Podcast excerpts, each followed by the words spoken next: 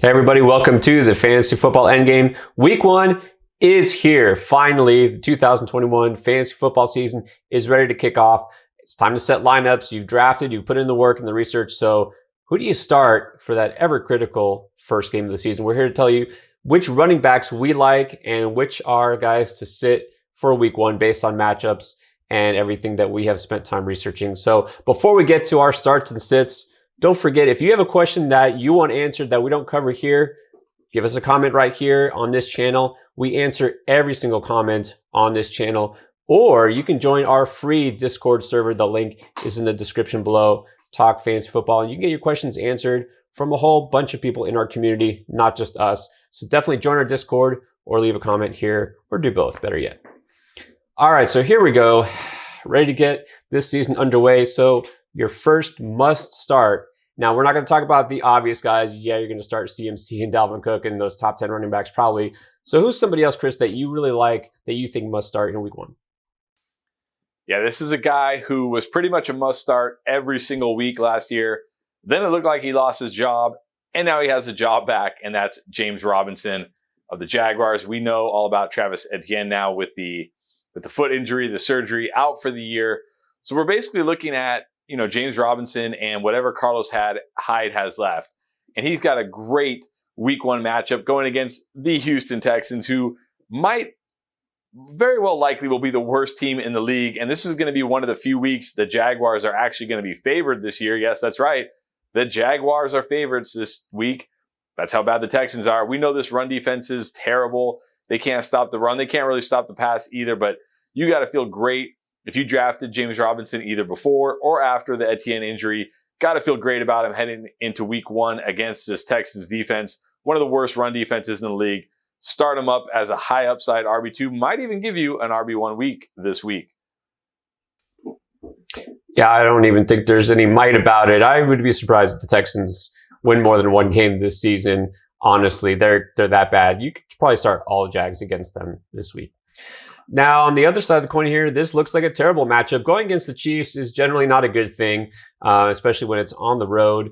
So Cleveland gets the honor of facing Kansas City in week one. Well, generally that's not good for a running back because, you know, you fall behind quickly. You want to catch up. You kind of abandon the running game, but not when it's a pass catching back, and that's Kareem Hunt. And so I'm not saying don't start Nick Chubb because I probably still would start Nick Chubb also. But Kareem Hunt in this case, you know he's the guy that's going to get the pass catching work. He's pretty much an RB2 each and every week, despite being, I guess, technically behind Nick Chubb. But in this matchup, the game script might favor him. Don't forget a little extra motivation, of course, the former Chief. He's very familiar with Arrowhead, so there'll be no issues there. I do think that Kareem Hunt is a guy who's going to get plenty of touches, and so I wouldn't be worried about the matchup here. Even though on paper you think it's not necessarily the best for a running back in this case, it actually might be better to go with Hub, even over Chubb, Hunt. you might even want to favor Hunt over Chubb if you happen to be in the position to make that decision. But I think don't get scared away of Hunt this week. I'm starting him no matter what. All right, who else you got, Chris? Who's your next must start running back? It's another kind of forgotten running back because of a rookie, and that's Raheem Mostert of the 49ers. I know everybody's really excited about Trey Sermon. I'm excited about Trey Sermon. You're excited about Trey Sermon.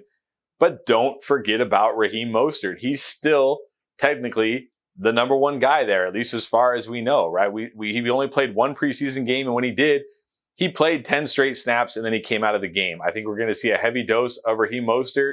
And oh, by the way, they're playing the Detroit Lions, another terrible defense. The Lions, much like the Texans, are going to be a defense this year that you're just going to want to play as many players against as you can.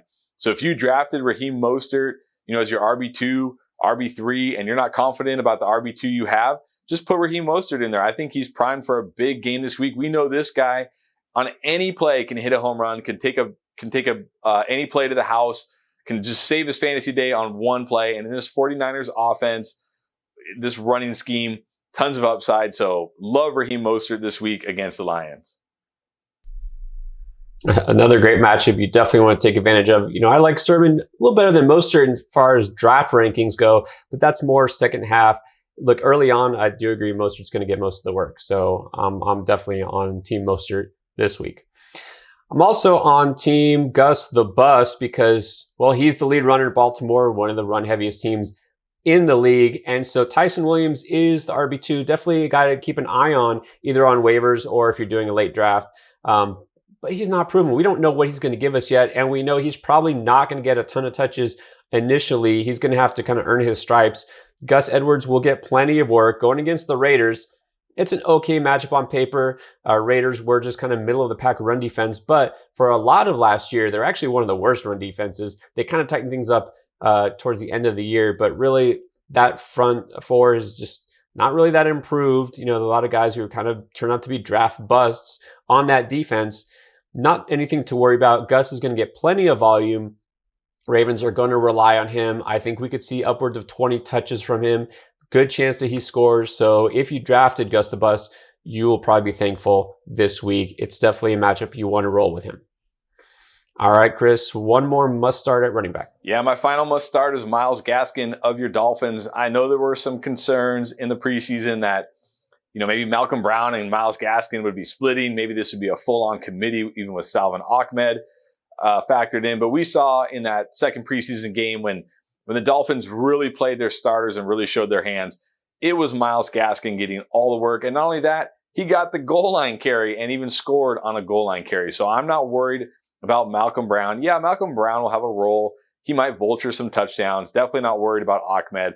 I think Gaskin's going to, you know, mainly be the guy here, going to be involved in the passing game. The whole Miami Dolphins offense should be much better. You know that better than anybody else, probably. And you look at the matchup against New England, you think, ooh, New England, tough defense. Well, they're good against the pass, but they're not really that great against the run. I think Myles Gaskin is going to have some big gains in this one. He's going to get some work done in the passing game. I think he's going to be a solid to high end RB2 this week. So don't be nervous about what happened in preseason or any of the reports you're hearing about this running back or that running back. You can trust Myles Gaskin in week one. A lot of uh, misinformation about the Dolphins offense these days. Look, Gaskin's the guy uh, I don't think Malcolm Brown will do what he did the last two years and have this monster week one. That was with a different team in the Rams. So, uh, yeah, Brown, he could vulture touchdowns, but is not somebody who you should really worry about. If you drafted Gaskin, it's probably as low end RB2. You got to keep him in your lineup. Same thing with Mike Davis, kind of being drafted around that same range, kind of a fringy RB2, someone who seems to be the starter. We just don't know how many touches he'll get.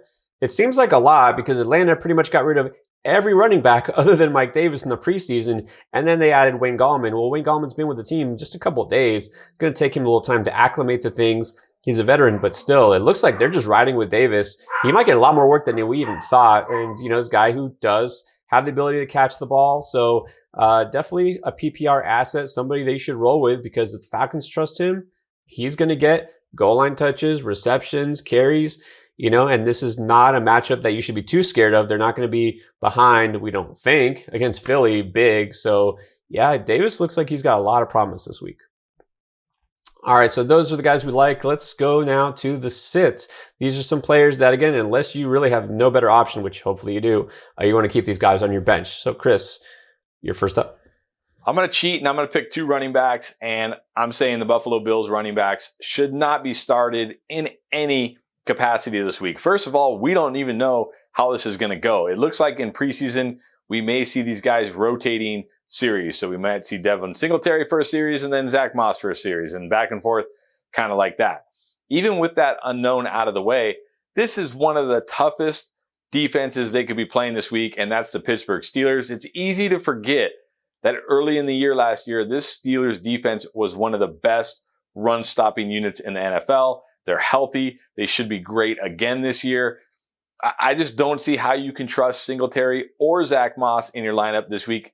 A, not knowing what kind of workload and volume they're going to see, and B, against such a tough, tough defense. I think we're just going to see Josh Allen throw the ball, you know, 60 to 70% of the time in this game, and the running backs really won't be involved much at all. So for me, not tr- trusting either of these guys in week one. Uh, for a second, I thought you were going to say we're going to see Allen throw the ball 60, 70 times, which which would be impressive. Uh, that would be a shootout I'd love to watch. But yeah, de- you're definitely staying on brand there. You've been saying all off season, uh, just avoid the Bills running backs, and I'm I'm definitely in agreement there. I'm going to go completely off brand here. I love Javonte Williams. I've been drafting him in a ton of places, But on all those leagues, I'm not really starting him a lot of places in week one because, well, he's a rookie. Uh, we don't know how much he'll touch the ball in week one. And Melvin Gordon's still there. Melvin Gordon's healthy. He's going to be the lead back. Hate to tell you. Um, but that's probably what's going to happen. Going against the Giants, again, that's not a scary team, but they have actually a, a, pretty solid front there. Defensively, that's not their weakness, right? Is their defense. So I do think this is going to be kind of a lower scoring game. Um, I don't see the Broncos being able to run the ball, you know, 25, 30 plus times. And I think Gordon gets most of the carries. So I love Javonte Williams' upside, but I don't love it in week one. I just think it's a little too risky. I'd rather have one of those other guys we talked about a little bit earlier. So I'm actually staying off of him for the most part.